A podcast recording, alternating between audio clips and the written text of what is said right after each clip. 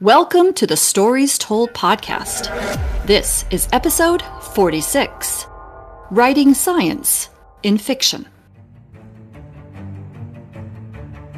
This is the Stories Told podcast.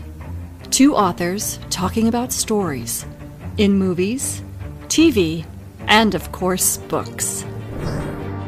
I'm Michael Grayford.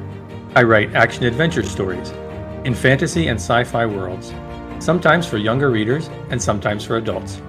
And I try to always inject at least a little bit of humor. And I am author E.W. Barnes, and I write action adventure, time travel novels, and space opera science fiction. Thousands of years, thousands of worlds. But be forewarned beyond here, there will be spoilers. Are you ready for the adventure? Let's begin. Welcome back to the Stories Told podcast. I'm author E.W. Barnes, and with me is author Michael Grayford. And today we have the pleasure of interviewing author J.L. Birchwood and talking about her book, The Blood Strain Agenda. Welcome, Jenny. How are you? I'm great. Thanks a lot for having me. It's our pleasure. Tell us a little bit about yourself and your journey to authorness, authorhood. Sure. So um, I'm a scientist and weekend novelist who lives on the East Coast. I started writing fiction approximately three years ago in mid 2020. And as of now, I've published seven books, including a four part medical techno thriller series, of which The Blood Strain Agenda is the first book. And currently, I'm working on a near future dystopian trilogy. Uh, I'm a voracious consumer of news and research, so my work can best be described as contemporary, sort of ripped from the headlines content, but hopefully with characters that people enjoy and will become invested in. So let's talk a little bit more about the blood strain agenda. I'm going to go ahead and read the synopsis from the back of the book. Burgeoning young scientist Margot thought she had finally found happiness with her new husband Ryan, a microbiologist running a successful research laboratory.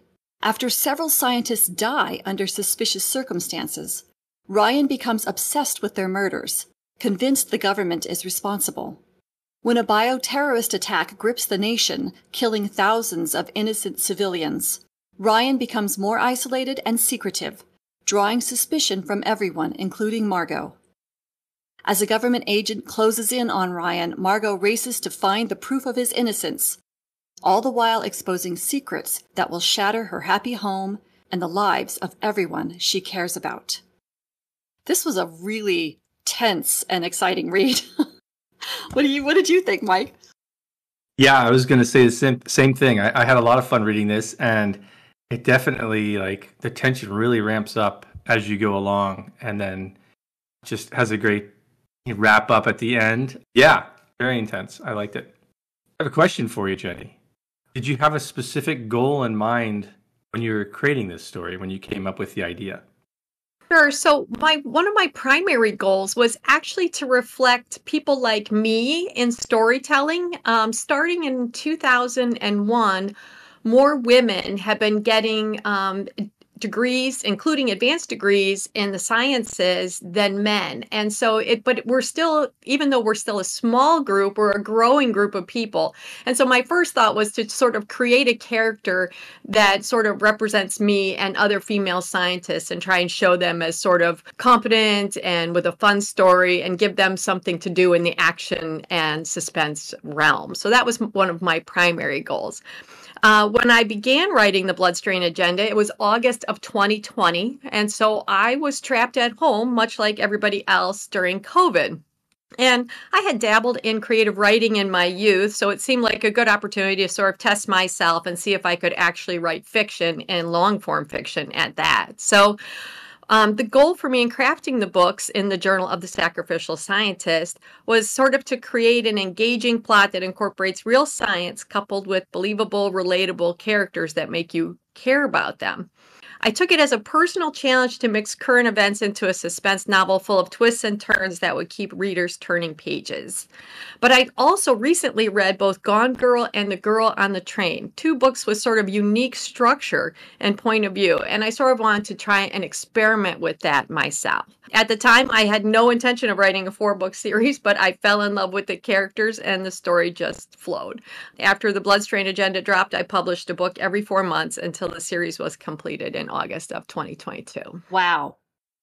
Every four months. That's awesome. Amazing. Yeah, that's impressive. For your first book, this is well done. This is really good. Uh, and I'm curious to see how this progresses. I've only read the first book so far, so I want to see how it goes in the next uh, three. And I, I, have to agree, this is a, a, compelling story, and it's very, again, like I said at the beginning, very tense, very engaging sort of th- thriller. I mean, it's a thriller, and you're you're you're needing to keep going to find out what's going to happen next and what's going on, and get to the to the end of the mystery. And, and I really enjoyed that. So I was curious as to what your method was for developing the plot of the story. Sure. So as we all remember, during COVID, there was a lot of conspiracy theories floating around about the origins of COVID. And literally one morning, I kind of awoke with the fiction writer's mantra quote unquote, what if sort of buzzing around right in my brain. So, what if a nationwide outbreak was really a cover for a terrorist attack? As a professional microbiologist myself, I of course know a lot about both, you know, bad critters, bad organisms, bad microbes that might cause such an outbreak. And also, I'm pretty fluent in the public health response. As a novice fiction writer, however, I had to sort of balance the science with the protagonist's emotions. Like, how could I describe the laboratory environment, the isolation of this mutant bacteria, and its deployment as a weapon without losing the audience who just wants a fun story about Margot, the magnificent microbiologist? And funnily enough, COVID 19 actually provided me with just just the right sort of moment to write this story. Suddenly, everyone had heard of things like transmissibility or antigen tests or PCR tests. And while they might not know intimately the chemistry of PCR or exactly how the analysis works, they certainly understood that PCR tests were used to detect viral DNA and antigen tests were similar in design to home pregnancy tests. Everyone had been exposed to these concepts by now. Keen observers of the news also knew that scientists had the capability to sequence the entire genome of the virus and that COVID 19 mutated over time, creating the variants we know as Alpha and Omicron and things like that. The population was also witnessing the public health response to the outbreak in real time. On the news, they saw the CDC collecting samples to track the spread of the virus. They saw hospitals being overwhelmed with patients. They saw how um, nurses and things like that were sort of dealing with the crush of, of um, the, the death and the destruction wrought by COVID 19. So, for this book, describing the science was actually became fairly straightforward. Um, and although the blood strain is a fictional bacteria, there are enough real elements to hopefully give the reader a clear picture of the illness and sort of the paranoia that swept the country and how the terrorists were motivated to launch such an attack. So it really was sort of a kind of a right. The moment that made me think to do it was also be the moment that this was going to be an accessible story for the general public because they were watching all of this on the news while they're, you know, at the same time that they could be potentially reading the book. So, well, and I appreciated, you know, I saw that you did that and I recognized your background in the discussion of the science, but I think you did a brilliant job allowing the story and the characters to sort of push that down a little bit into a sort of a sub level that was part of the overall world that you created and let the characters do the work of the story, which is, you know, an important thing as a writer. I was actually very impressed with your f- framing of sort of the political and terrorism issues really well because it could have been easy to rely on the science to do that for you, but you didn't. You uh, really pulled in very believable and recognizable behavior of people who have agendas. And it was, I, I thought it was really well done. Thank you. Yeah, uh, a friend who is a microbiologist, and when they start talking about their work and the details, I just glaze over. it's just, you know, it's like there's so, there's so much knowledge there, and I haven't even the beginning understanding of biological concepts. So I think you did a great job of just using that to propel your story and dropping enough hints to make it feel real without bogging us down with the science. You you remembered the most important thing, which is keep us with the characters and keep us with the story and keep that going. Uh, yeah, I thought you did a great job. I think uh, I think you did a good job with the voice of the story too. It feels very authentic. The characters feel very real, um, and you put a lot of good specific details in there with the characters and the setting and the place, all this kind of stuff without, again, without bogging us down, without it being too much. But it really grounds us and makes the story feel real. I found myself really rooting for the hero. So, what was your method for developing your characters in this story? Sure. Thanks, Mike. Um, since the book was written contemporaneously with the pandemic, I was kind of worried that the story would feel too heavy, right? Especially given what people were seeing on the news every day. So, my goal was to create a small but interesting cast of characters that people could really relate to.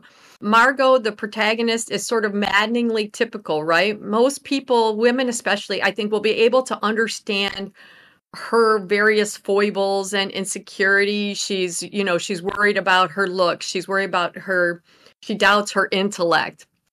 Um, Margot questions her worthiness to become a scientist, to marry her dream man, and to have the life that she really wants.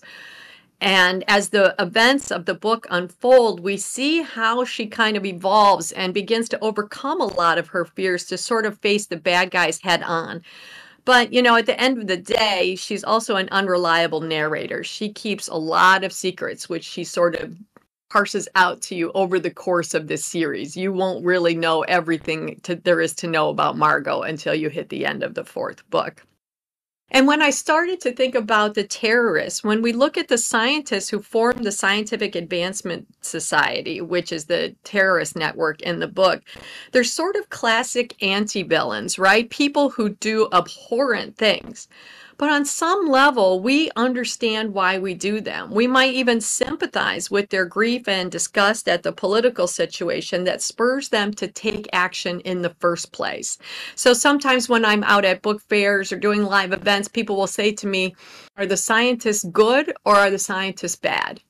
And I say, Yes. That's a great question and a great answer.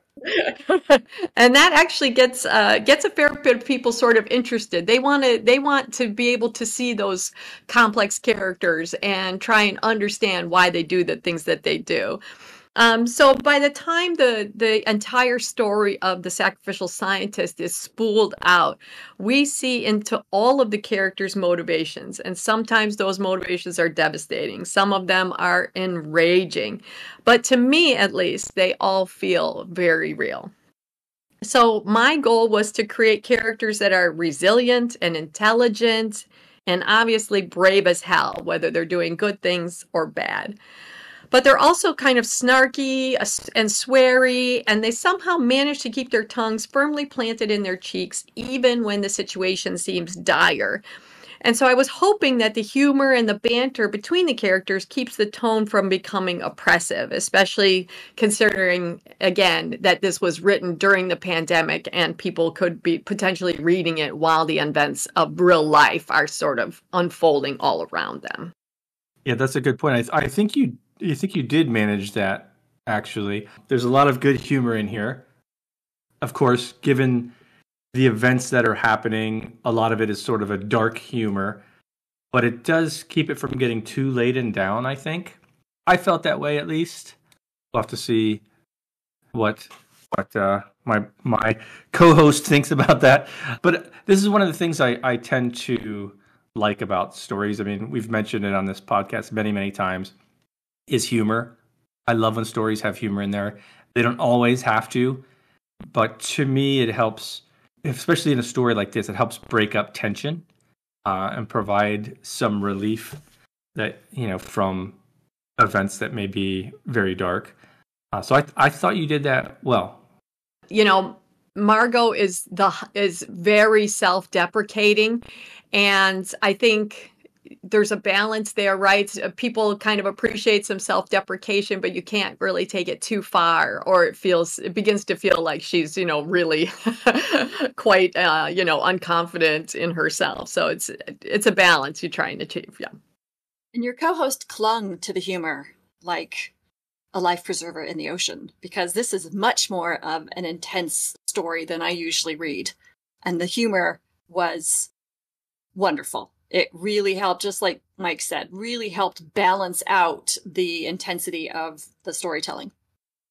And I will say this we try to be, when we do our interviews with authors, we try not to spoiler too much of the stories because we would really like our listeners to go get the book and read the book and enjoy the book and not have the podcast, you know, ruin the experience for them. But I will say this the twist was magnificent. Oh, thank you.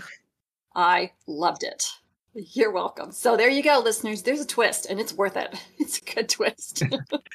yeah, I wanted I wanted to talk about so much about the end. So I, I I hope I didn't spoil anything because you know it's it's it's in your mind, right? When you're when you're thinking back on the story. So hopefully we're we're intriguing people just enough.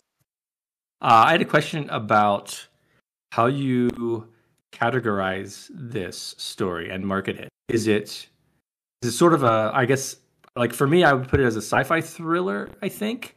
Um, is that how you're positioning it in the market?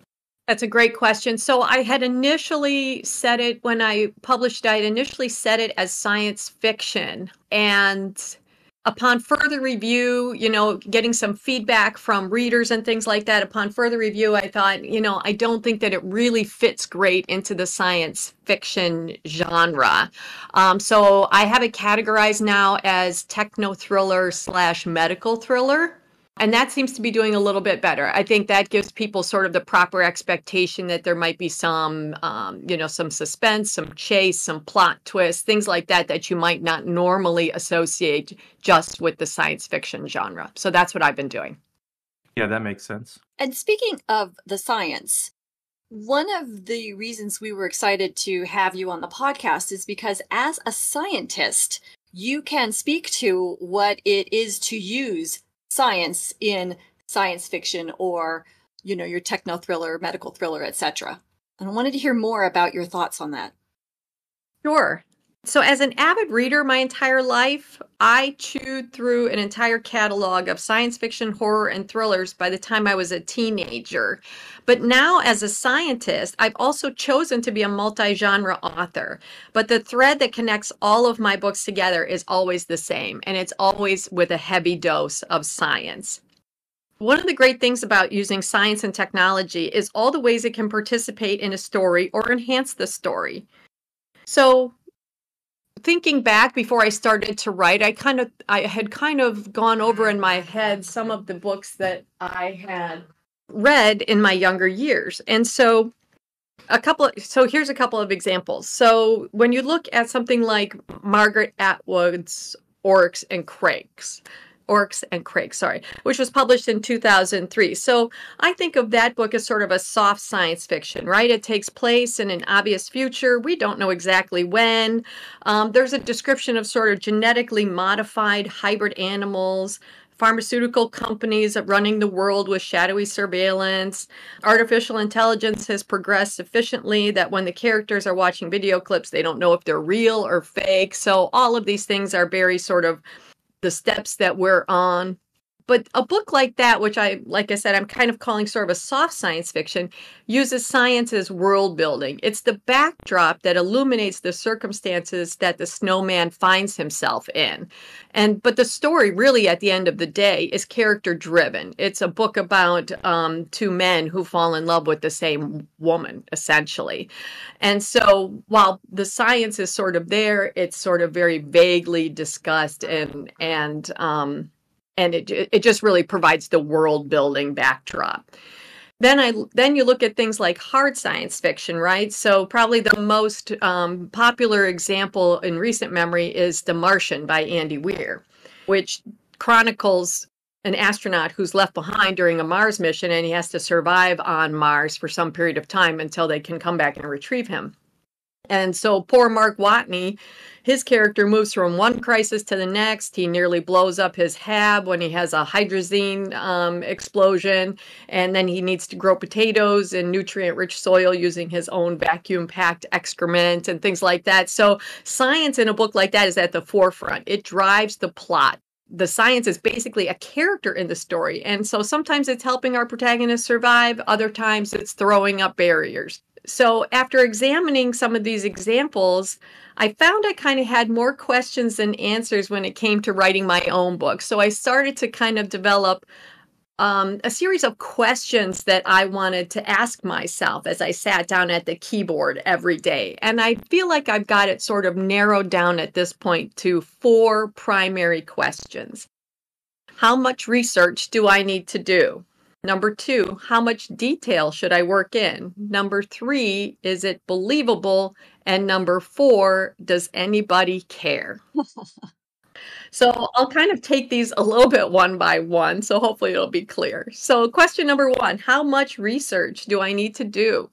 The amount of research is obviously related to the you know the author's current knowledge of a subject. But with that being said sometimes authors can get lost down research rabbit holes and then they feel compelled to tell you everything that they learned in their book which may in many cases is probably unnecessary and can make the story drag so even if you are one of those folks lost in minutia, do your research, take your notes, but understand that all you gained will likely end up being 3 to 4 sentences in the final manuscript. So that's kind of the first author challenge, right? Is to spend your time wisely, getting just what you need out of the research that will propel your plot forward.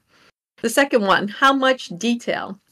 Try to remember that the readers they want to feel like they understand the science enough to grasp the plot but won't be applying for a doctorate degree at the end of your novel. With that being said there are some specific genre differences here which we'll talk about a little bit later. So for many that's the second challenge learning to distill things down to their constituent parts and throttling yourself a bit when it comes to the language and the terms and the jargon that you're using the third question that I often ask myself is Is it believable? So, for the Journal of the Sacrificial Scientist, which is set in the present, the science and the public health response feel plausible and real because they are, and everyone can sort of confirm that any day of the week just by turning on the news.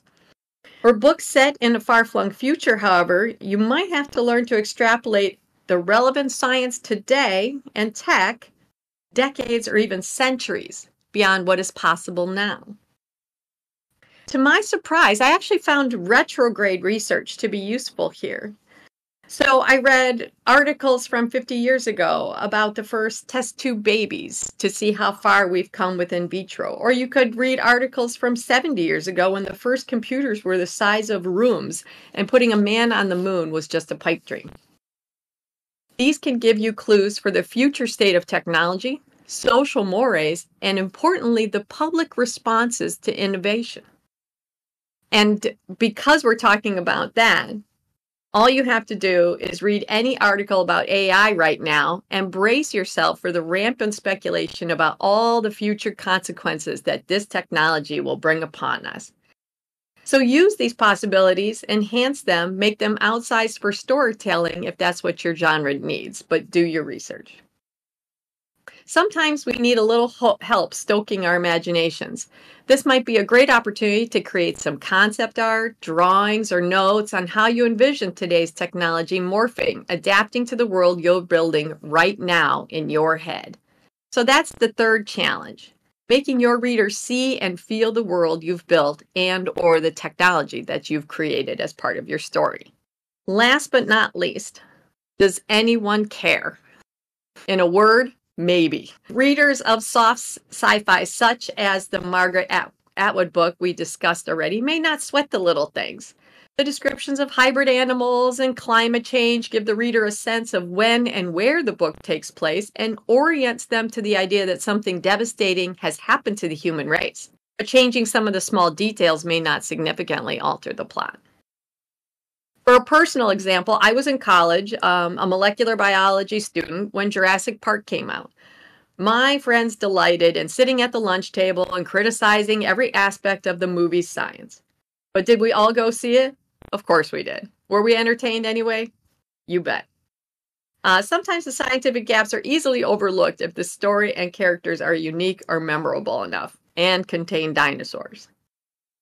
My sense when I talk to readers of sci fi, military sci fi, and techno thrillers is quite a different story. Many of these readers relish the realism portrayed in those books. They may be scientists, engineers, weapons experts, or soldiers themselves, and they devour stories that feel authentic to them. These readers can relate to techie books and their protagonists or antagonists precisely because they share a similar knowledge base, mindset, or life experience. For these genres, if you're going to describe a contemporary piece of tech or a weapon, you had better get it right. Even said in the far future, these elements must be rooted in fact. Once those readers stop buying in, it's over. So I've prattled on now uh, a lot about science fiction and suspense, but what about other genres? Again, that very much depends. I've recently come across a few romance novels wherein the love interests are laboratory scientists. Those readers might not care if the pipettes and beakers are glass or plastic. It's all about the couple's conflict, tension, and eventual resolution. Not really about how many tubes the centrifuge holds. On the other hand, if you're writing something like historical fiction, such as a detective story or police procedural set in 19th century London, those readers might expect that the crime lab portrayed would accurately reflect what was available given the current state of forensic science. The popular novel Lessons in Chemistry, for example, about a female scientist in the 1950s, makes only sort of casual references to science. It's all about the very engaging character of Elizabeth Zott, from her personal foibles to her treatment by her employer, to her love story with fellow scientist Calvin. So that's the fourth challenge identifying and satisfying your reader.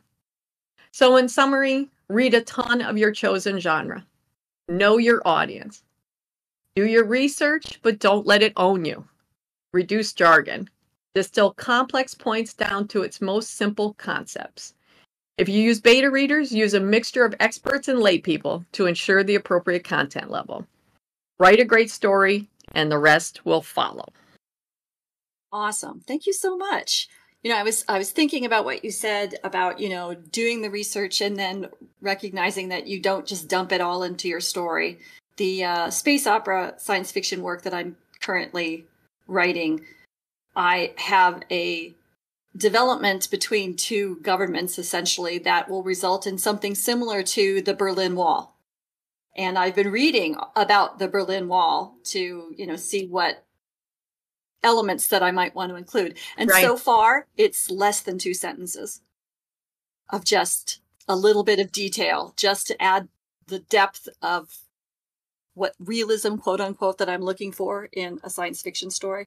Get the feel that you're looking to get. Uh, in one of the later books in this series, one of the characters travels to a foreign country where I have never been. And so I was initially sort of stymied by the research here, right? How can I sort of make it feel like I understand this place when clearly I've never actually been there? And I found uh, on YouTube actually travel vloggers that this is all they do is they go to different cities and they make these travel vlogs that they post on YouTube that so you can see that the signs are posted both in the native language and in English or you can see some of the architecture of a place or you can see some of the historical monuments and things like that as these folks are traveling around and it it did so much more to sort of enhance what I was writing and I could sort of picture the cobblestone streets and all of that kind of stuff as I was writing in this place that I've never been. So that's another um, really great way to sort of immerse yourself when you're talking about places especially that that that you're not really familiar with so i aggressively google map i will when I'm in a city, um, I spend a lot of time on the mapping, and um, and now with these travel vlogs, I can also sort of try and help immerse. I even something silly as what is the national dish of a place, right? If someone's going to be sitting in a restaurant in a faraway in a faraway country, it'd be nice to know that a very traditional lunch would be you know, this or that. All of those little details, uh, which don't have to be bludgeoning the reader, hopefully, definitely sort of add just that little bit of depth, that little bit of authenticity. That's a good point, is that you may do a lot of research uh, for a topic, whether it's you know science based or history based or whatever, uh, and you're only presenting you know a tiny tip of that to the reader potentially like you said, to add authenticity, to add that little taste to, that seats you into the world and makes it feel real. And that is also the same, potentially, for people who write fantasy. You may do a ton of creation about the history of your world and the backstory of your characters and the people in it and the magic and all this stuff but the reader doesn't necessarily want to, want to be inundated with all of that, right? They want the story. So you use those elements and you For trickle sure. them throughout the story to make it feel like a real place, even though you just made it all up. So it still works. And we want to thank author J.L. Birchwood for joining us today and talking about her novel, The Blood Strain Agenda, which is volume one of the four book series, The Journal of the Sacrificial Scientist. And we will put the link for that book in the show notes. Thanks again, Jenny, so much for your being here. Thanks again for having me. This was a wonderful chat. Um, I'm so glad I was able to talk to you today. Thanks a lot. So I just want to thank author J.L. Birchwood again for a fantastic interview talking about her book, The Blood Strain Agenda, as well as her experiences as a scientist writing science in fiction. Let's talk a little bit about the book. What did you like about this story, Mike? Oh, I liked a lot. Right from the beginning, I thought it had a very good pace. It, you know, catches you and just runs. And I thought it's very voicey too, which is something that a lot of times I think new authors, in, including me, will struggle with like finding finding your voice and letting that flow onto the page and into the words of the characters. I think she did it so well. The story feels very authentic. I, I know I had mentioned that during our discussion with her. She does a lot of things that make the characters feel very real, right? The way that they talk and the way that they interact with each other, and a lot of little details you know descriptions and how the characters do things and just enough to really set us into the world and make us feel like we're there with the characters. I loved that. And she does a great job of ramping up the tension and ramping up the stakes through to the end of the story. I thought when when, when I first started reading it, I, I wasn't sure what even genre was I reading.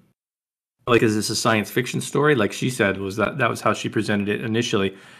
But very quickly, it becomes clear. Okay, this is more of a thriller story with science fiction elements, and it's it sort of reminded me of like the the outbreak. I think it was called the the movie with I think it was Dustin Hoffman in it, right? Where it's like, okay, yeah, yeah, there's science fiction going on about a real event, but it's more about the the thriller aspect of it, and kind of the build up and the tension with these characters that you're feeling to the end.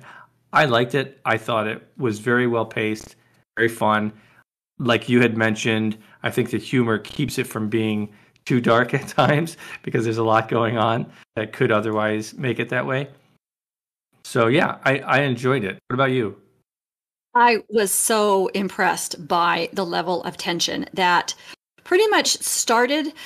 Well, I, yeah, it started from moment one. The opening is full of tension and you're wondering what is going on. And then you're starting to get a little backstory, and the backstory sort of helps relax a little bit after the first segment. But you still want to know what's going on. So I actually found myself sort of rushing through the backstory to try to get to, okay, but what's happening? Like we talked about in the interview, the humor is consistent and what I really appreciated was that each character had a very definitive voice. You knew who was speaking based on the voice of the character, what they were doing. They were very well developed characters and compelling characters so that you wanted to know what was going on with each of them because there's clearly something going on with each of them, right? And that was yeah. very well done, especially for a first novel. Incredibly well done.